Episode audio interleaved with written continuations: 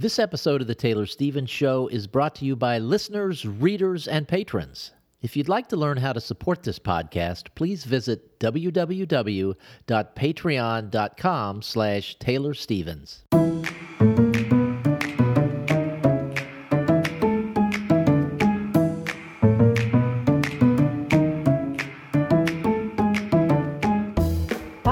This is Taylor Stevens, New York Times bestselling and award-winning author of kick-ass international thrillers, and this is The Taylor Stevens Show with my good friend Steve Campbell, where we are kicking writing in the butt one word at a time.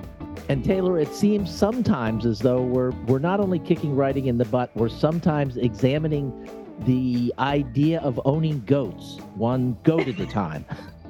Yes, specifically one goat at a time. Okay, for those of you who are living for the farm stories, had more baby goats. Yay, it's that time of year again. It's also about to freeze. Oh my God, we're going right down into another Arctic blast. But having baby goats has given me two baby goat stories. And the first one is about a little goat that we're just going to call Jerkface. He's so cute. He's another one of those camouflage colored, they're dapple goats. All of these are baby boys again.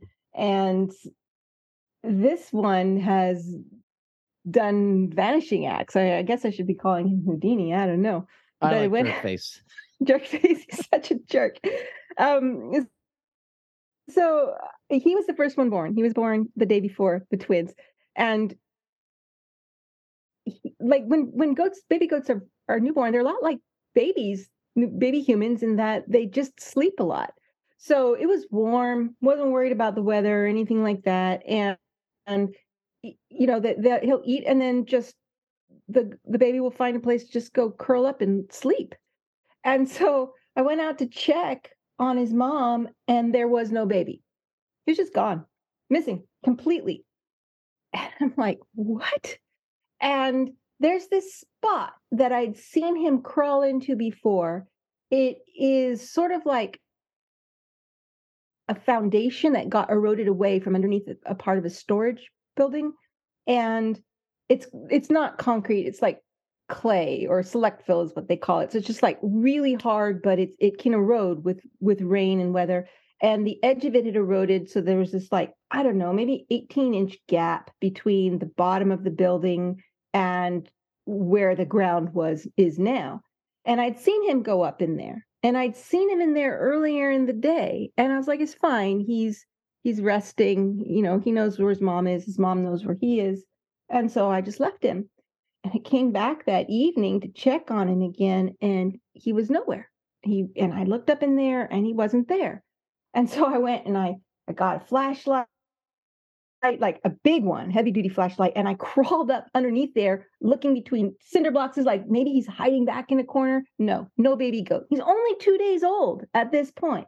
Where can a two-day-old baby goat go? I scoured the pasture, every inch of it, and the other one. Just maybe he got on the other side of the fence. I walked the perimeter, looking for this baby goat. I couldn't find it. So I went into the storage area and there's like all this junk in there. It was there before I moved here. I've never had a chance to deal with it. Just old, like pieces of wood and old cabinets and screens for windows that don't have screens on, just stuff that I need to throw away and get rid of. And I dug through all that stuff looking for this goat and he wasn't there either. And finally I'm starting to get desperate. Like, maybe a hawk got him. I don't think it would have been a coyote because, you know, dogs and whatever. Maybe he just got through the fence and wandered off and didn't know how to find his way back, which seems stupid because babies don't go that far from their mothers. And just what happened? So I called a friend to help me come look for this goat and maybe we can move stuff around. And I get there and I walk back out to this storage area. And I open up the door, and this little baby goat comes out from beneath the wood pile, stretching and shaking and like, hey, what's been going on? And now I just call him Jerkface. He's done it a couple times since. Now at least I know where to look for him. He doesn't do it anymore because he's too big, I think, now. Or he's finally reached the stage where all he wants to do is play with the other kids, and it's more fun than going off and hiding on its own. One of those things. But anyway, he hasn't done it again since. But that is jerk face. What a little jerk. Oh my God, stress fit. And the other story is the two babies that were born that were twins. They're so cute, but one of them is blind in one eye. And I've never seen that happen before. And the reason that I figured out that he was blind is he was normal, like didn't show anything different when he was first born. But as he started the days went by, he started holding his head off to the side, like his neck would kind of curl around. And at first I thought, like, well, maybe he's got a neurological condition. There's this thing that I know chickens can get it and geese can get it, and I'm pretty sure goats can get it, and it's a nutrient deficiency, and it causes a thing called wry neck. And it's like their necks don't stay straight. They just keep curling back, and it'll kill them eventually. And I was like, oh boy, what do I do here? You know, because I don't have it in me to nurse a baby goat to health. And I just started watching him, and I could tell that he didn't have a problem straightening his neck out. It wasn't like it was coming back uncontrollably. It was just, he was really acting weird. And then I was like, it's almost like he can't see from one side. Like he's swinging his head around because he can, you know, the way that goats have their eyes on both sides of their heads, they don't have the same kind of forward vision that we do. Maybe he has to swing his head around like that to be able to see everything. So I was like, okay, he's probably fine. Came back the next day. He was still fine. He's healthy. He's bouncing around, but doing this weird neck swinging thing. And then he went inside one of the big boxes, like crate. It's a crate that's in that area that it's like a shelter where they can get out of the wind if they want to. And the little babies like to go play on it because there's boards, like the 2x4s that hold it all together. They can jump. They like to parkour, like try and climb on those. And he's in there and he's bumping into the wall. On the side that I thought maybe he couldn't see from. Like he could not see the wall. And I was like, okay. So I went and got a flashlight and like shined it on that side of him. No response whatsoever. Put my hand up against the side of his face. No response whatsoever. But he would swing his head around like he was trying to see if there was something there, like trying to use his other eye. So I was like, okay, I've got a goat that's blind in one eye. That is new and interesting and hopefully a singular experience, but it happened, and I don't know how, but it did, and it's just interesting. I guess that's my story. That's all there is. All right, let me ask you a couple questions about goats. How did you choose, or did you choose? Like you said, we're kicking goats in the butt. Yes, exactly. How did you choose, or did you choose a specific breed of goat? Well, originally, I got these guys just for land clearing. A goat is a goat. I didn't care. But Boer goats are really quite common here. They're meat goats. They're the easiest to find usually. I didn't want a milking goat because I'm just not gonna. And milking goats are a little more specialized, whatever. So it started off with just Boer goats. But then as I started reading more and more about them, I realized that I didn't want to have to do all of the upkeep that goes with worming and everything else, because it's a big issue. Like if goats get certain parasites, they die. It's just how it is. And just generally speaking, you don't want your goats to die, so you worm them, and then the worming doesn't kill all the parasites. There's always some that survive, and eventually you build up parasite resistance, and it's a big problem throughout the entire country with parasite resistance. And so I was like reading about different breeds, and there's Spanish goats. I don't think they originally came from Spain. I don't remember why they're called Spanish goats, but they are incredibly hardy. and notoriously they're known for being more parasite resistant whenever. So when it came time that I was like, yeah, I actually want to have a buck, but I want him from a baby so that he's not mean and doesn't try to attack me. So I looked far and wide, and I found somebody who had a half Spanish, half Boer buckling. And so that's how I got the Billy that I have. And he's half Spanish, half Boer. And he does have pretty good parasite resistance. I don't worm my goats. So these babies are half Boer. And then, so they're 3/4 Boer and 1/4 Spanish because of him. But you know, it's, if I had to do it all over again, I'd probably have gone for Spanish goats first, but I didn't know anything back then. So that's how I chose. All right. Now, the reason I was laughing is that was actually the worst transition in the history of the Taylor Stevens Show podcast. Because what we're actually talking about is, no, there was no way you could have caught it.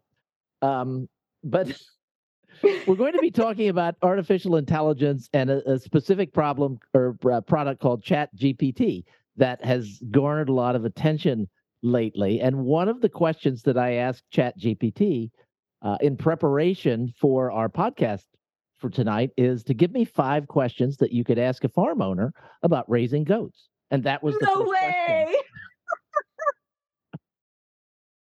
It's a great question. Good job, ChatGPT. And there are more, but the length of your answer has led me to believe. And see, this is why you need the human element and not just the artificial intelligence. Okay, that was a good segue. Yes. Well, it took a while to get to it. Well, we have a very good example. Taylor and I talked a couple weeks ago about ChatGPT almost right after it was released. I think, on November 30th. And by December 5th, there were 1 million users, and it was everywhere on social media. So I'm sure that you guys have seen it. There might be listeners who don't know what it is. So yes, well, there will be. Okay.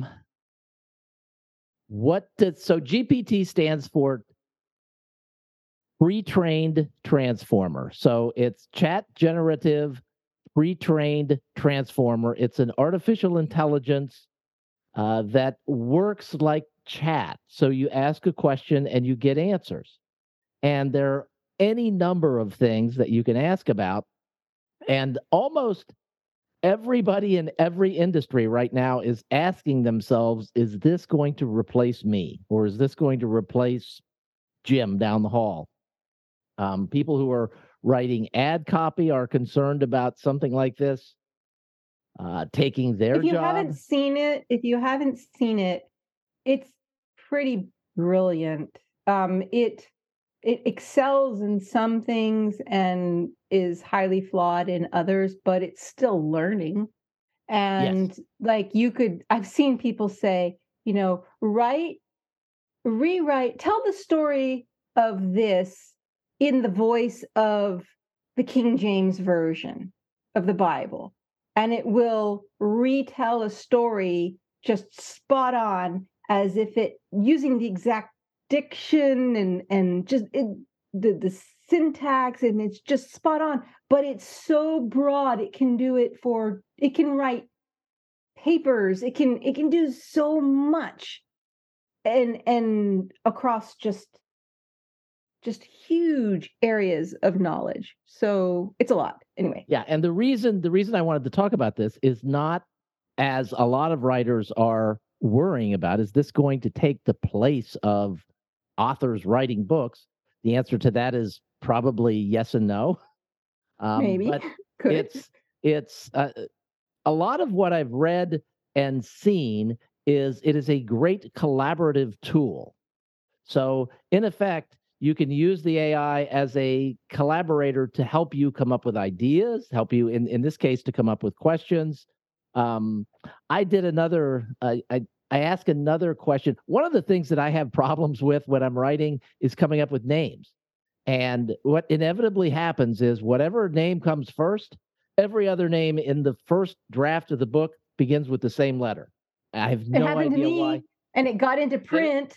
Okay. All right. I think it's a common thing, or at least amongst great minds or something. I don't know. So I ask a question. I said, give me 5 characters with names and descriptions for use in a Las Vegas adventure story. One of the characters should be a cocktail waitress at an upscale casino. So what did it tell you? 15 seconds later, I get the response. Sure, here are 5 characters with names and descriptions for use in a Las Vegas adventure story. Number 1, Jack Diamond, a suave and charismatic high roller who loves to take risks and live life on the edge. He's a regular at the upscale casino where he's always looking for the next big win. Sarah Williams, a beautiful, ambitious cocktail waitress at the upscale casino. She's working her way through college and dreams of one day becoming a successful businesswoman. I'm not going to go through all 5 of them. Oh, but this is good. This is like what's happening here. I see basically every generic story that's ever been told right there. You get what I'm saying, right? Mm-hmm. Like it's brilliant. Anyway. Yeah, but again, it's not like, oh, I'm going to take this and write the story from this. But if you're looking for character names, here are character names, and especially if they're not primary characters, you've got descriptions. You can ask for physical descriptions. It's really interesting. Another question that I asked was, and this is another thing that some writers have problems with, or some of this just doesn't make it into the first draft, where you go into the steakhouse and it's a steakhouse, and then the conversation starts. But you need to describe the steakhouse. So I ask the question incorrectly the first time. Describe a New York steakhouse in 3 sentences. The New York steakhouse is a type of restaurant that specializes in so anyway, all right. So that I did that wrong. Next effort was, give me a 2-sentence description of a steakhouse for use in a novel. And what I got was, the steakhouse was a dimly lit upscale establishment with a luxurious atmosphere. As I walked in, the smell of sizzling steaks and the sound of clinking glasses filled the air. That's not bad for an AI, I suppose. Yeah, for something that's just quick. And I could have said, rewrite it in third person, and it would change the "as I walked in" to "as he or she or whatever walked in." And then I asked, give me 3 things a character in a novel will notice when entering a coffee house. 1 was the smell of freshly brewed coffee and baked pastries, which is likely to be strong and inviting. 2nd was the busy atmosphere with people chatting and working on laptops at tables or standing in line to place orders. And the 3rd was a diverse menu of coffee and tea drinks, as well as sandwiches, pastries, and other light meals, which may be displayed on a chalkboard or posted on a wall. So interesting things that to try to get your mind working. Yeah, that was way better than the steakhouse one. Well, it was a better question, too. And that's kind of the key to this whole thing. And that's the main reason I wanted to talk about this, because we all know people who can't do who are not good at Google searching. And those of us who have been alive long enough and are not, and have been using computers, we're used to doing Google searches. It's second nature to us. We know how to ask a question, filter through the information that we get, and find the answer that we're looking for most of the time. I think this is something that we need to begin to understand, A, how it works, and B, how to interact with it. And in this instance, it's just a chat interface. So it seems easy, but it's not that easy. Because as you can see, if you ask a vague question, you get a vague answer. And the more specifically you ask the question, the better the answer you get. That's a very, very insightful insight. Yeah, I had never even considered that in connecting it to searching online for information. That's such a good analogy. And all of a sudden, I'm like, maybe I should learn how to use this thing. Yes, you should. All right. So another thing, we've all seen, presumably, if you're on social media, you've seen these images of people, and I'm not on social media that much. Taylor might be able to explain it better than I can, but you see like someone's taking a picture of themselves and there's this image that's generated of the picture, or maybe several images that are generated from the picture. Those are being done through AI systems, like graphic-based AI systems. And it's kind of fascinating the way they work, and there are lots of issues with them. Taylor, you've seen these images, right? Well, the ones where it creates new backgrounds and like puts you somewhere else, or the ones where all of a sudden your face has been converted into the opposite gender, or those types of things. Is that what you're talking about? Well, that kind of thing, as well as it's like, okay, here's a picture of me. Like maybe it's an author photo or something, a professionally done author photo that you give to one of these AIs, and it could turn it into like a what looks like an artist's rendering of the same thing. Oh, yeah, with different clothes, different backgrounds, different colors, all of that. Yeah. So all of that came out months ago. The specific tools that would do that, and it was free. And now they've started charging for those images. And of course, there was a lot of pushback. But that's what's going to happen with all of this stuff. Right now, ChatGPT, which you can find at chat.openai.com. ChatGPT is a product of OpenAI. Right now, it's free. So you can get in, figure out how it works, learn how to use it, get exposed to it, see whether or not you think you might be able to use it in any way. I have been playing around a little bit with the image things. Because it's possible, almost like with ChatGPT, where you can go in and say, give me an image of a spaceship with the moon behind it and, 5 other things. And it'll start generating images. As an example, somebody had it do, show me pictures of what Burning Man would look like if it had been around in the 1950s or 60s or something. Mm-hmm. And the concepts that this thing came up with, it nailed it. It's like, yeah, that's probably what it would look like if it had been around in that era. And it's like you almost think it's almost close enough to think that it actually has an imagination, because it's pushing the boundaries towards what artificial creativity might look like. It's pretty amazing. Yes. However, in playing with it, I found that because I keep seeing the images that people share, like, hey, look at this cool thing I did using Diffusion Bee or Midjourney or something like that. And I go, oh my gosh, that's fantastic. I'm going to go there and do the same thing. And I'll spend 45 minutes and what I come up with looks like a kindergartner's drawing compared to what they've come up with, because they've spent more time on it and they understand how it works and they understand the language that it understands. So it's the same kind of thing with ChatGPT. Once you begin to understand how to ask the questions or provide the information, then the tool will work better for you. And, to go back to the Google search analogy, if the more experience you have doing Google searches, the more quickly you're going to be able to find the answer that you're looking for. I have a friend who writes, I'm going to call them action adventure novels, and he's got, I think, 15 or 16 of them.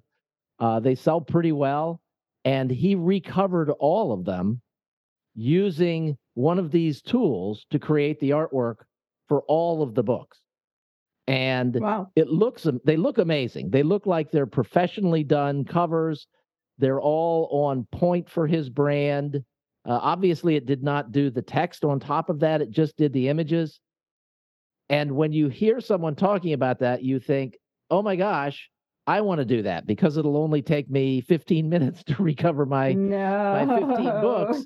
The reality is it might not take that much time once you begin to understand it, but it might take you hours, days, weeks to begin to understand it to the point where you can utilize it properly. So this is a little bit like learning to use any new technology, but this feels like something that's really important. And if you don't know how to use it, it feels like the kind of thing that you could be left behind if you're not trying to keep up with it. See, I'm really glad you're telling all this, because I have not treated it as anything more than a curiosity. Like, I see what other people have done with it, but I haven't been bothered at all to even go play with it myself. I got other stuff going on. I don't have time for this. So I haven't treated it as anything more than any other latest fad that's going on around social media, where everybody's doing their Wordle, or they're doing their this, or they're, mm-hmm. Converting their faces into that or whatever. I've never done any of that because I don't have time for it. But now I'm like, oh, this is different. I see where you're going with this. And I think you make very, very valid point. And that's one of the reasons I wanted to do this podcast. And as you may know, occasionally we do this podcast just for ourselves. We do sometimes have those conversations. Yes, because Taylor and I had this conversation, and I could tell that Taylor was totally dismissing this. So I needed to. I wasn't dismissive. I was with better information when we had this conversation. I was disinterested, not dismissive. It's different, Steve. And I know you're a technologist, and I know that you understand how all of this works, and you will eventually, perhaps, be able to see what the possibilities are. And I remember, because I'm old, I remember back in the very, very early days of the internet, not I'm like the internet that we're used to using.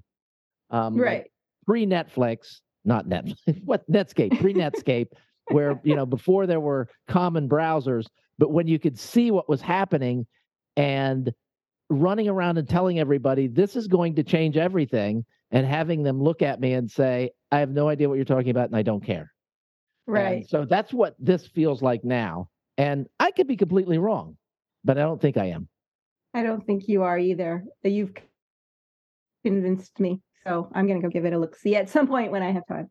Yeah, so chatgpt.openai.com. It's super easy to use. Like Taylor said, don't think of this as the world's smartest thing. It's right maybe 80% of the time when you're asking questions, and a lot of the times it's wrong.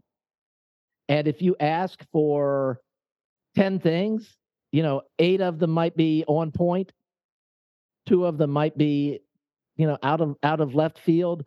But as you begin to use it, and as you begin to study the way it works, there are ways that you can formulate questions. For example, you can ask it to build a, like an 8-paragraph plot for a story, and it'll throw something out.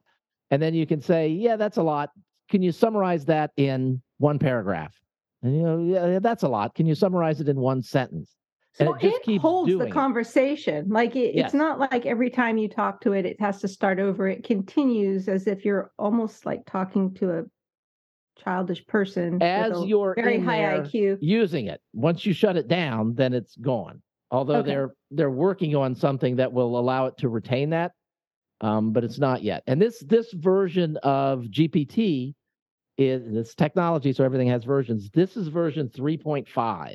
So this has been in the works for a while, but they just released this part of it. And a lot of the open source code, there are lots of other places you can go and get open source code. I'm sorry, get the AI code, and it is open source. So there are actually people out there who are taking the open source codes, building their own AIs, using the code, and then training it to do specific things that they want it to do. I've seen some really funny discussions in the tech community, the coding community, which I follow that side of things because of privacy, security. The story that I'm writing right now deals with hacking. So it helps me, even though I don't speak the language and I don't know how to code, it at least helps me understand what the issues are, what's happening in that world. And there was a lot of fun coming out from there when ChatGPT was first released, of coders going in and saying things like, show me what code would look like if I needed to find a vulnerability for XYZ. And then it would come up with actually executable code that could attack a certain vulnerability in a particular instance, right? And just the comments that were coming from developers and security researchers was like, oh God, this is dangerous. This is a game changer because it has the ability to process through everything that exists out there in the world in terms of code, right? Like anything that it has access to, it can assimilate and regurgitate. Mm-hmm. But it's not always 100%, right? And so some of the things it was getting wrong were pretty funny. Not that I understood it, but I understood other people laughing at it. So, who knows what direction it's going to go, but it can get very specialized. This has been out in the world since November 30th, and we're recording this on December 19th. So 20 days it's been out, and it's been learning every day. I saw a video the other day where someone was developing a website, just a pure HTML website, no WordPress or anything like that. And they had it write all the code for it, and they would say things like, give me a menu with 5 tabs and have the tabs have these items. And it would just write the code. And in 15 minutes, he took the code, plugged it in, tweaked a couple of things, and he had the website. But here's where that gets dangerous. And it can apply, I'm going to apply it to this particular concept, but it can apply to many, many things, is that unless you actually know how to read code, because it pulls from everywhere and it thinks that it's the smartest thing in the room, even though it often gets a lot of stuff wrong. You better know what you're doing, or it could be giving you code that would, key into malware that it had picked up from somebody else and had been taught that it was something other than what it was. And you open yourself up also to a lot of drama and chaos if you don't know what you're doing. So the same thing could also apply to if you needed to write something about a certain medical procedure or just anything that requires actual accuracy and specialized knowledge. If you're trying to write a term paper and it gives you wrong information that it thinks it's right, it can mess everything up. So it's not like you can just rely on it to be 100% accurate. There is a certain amount of human intelligence that has to be applied to the information that it's spitting out. For now, it might change, but you could see how it could also be used harmfully by somebody who's thinking that many more steps ahead of you. Oh, yeah. Depending on how you look at this, it could be terrifying or it could be really exciting. Just as a really simple example, and I want to go back to what I said early on, the idea of thinking of something like ChatGPT as a collaborator. Like you wouldn't go to a collaborator and say, write the code for this website or tell me about something and then just put it in your book. Tell me how to... Exactly. You would vet it. Yes. But the other day, this was like 7 or 8 o'clock at night. My brain is basically shut off at 7 or 8 o'clock at night. And I got a message saying, will you please send a letter confirming this person's income? They need it for, banking or something. And I've written those letters 100 times in my life, but I thought, I just can't do it right now. My brain, I can't pull up that information. Yeah, it requires mental energy to just even formulate basic sentences when you're... Yes. And if you're not, if that's not what you're doing, if you're doing something else, it requires... shifting your brain, which is not the easiest thing in the world to do as you get older, and it's late at night. So I thought of ChatGPT, and so I went in, and it was the second time I asked. I made the request. I made it accurately enough that it wrote the letter to 90% accurately. I copied and pasted, put it on stationery, tweaked the salary information, changed a couple words in a sentence, and it was done. And it was like Brilliant. 2 minutes, and I didn't have to think. So that's the whole concept of thinking of it as a collaborator. Let it do the grunt work, and then you come in behind it and clean up what needs to be cleaned up. Yeah, that's again, and we've talked over and over again about the idea of you can't rely on TV or movies for your research because that will bite you in the rear end and people will get it. Same thing with this, but it is a great tool that can help you if your mind's on this one, if you're writing a an exciting scene and you need names, that requires a different part of your brain to do that. So going out to this collaborator and saying, you know, give me five names and picking the one that looks the best and throwing it in, and then you just move on.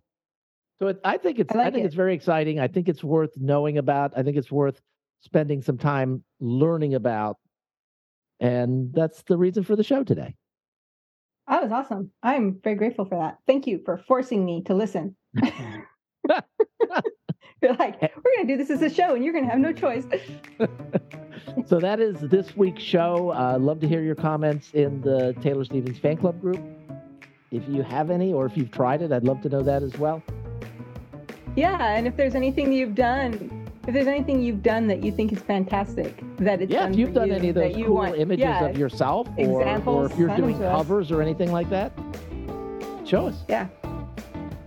All right. That's it for this week. We will be back with you again soon. Thanks for being here, guys. See you next week.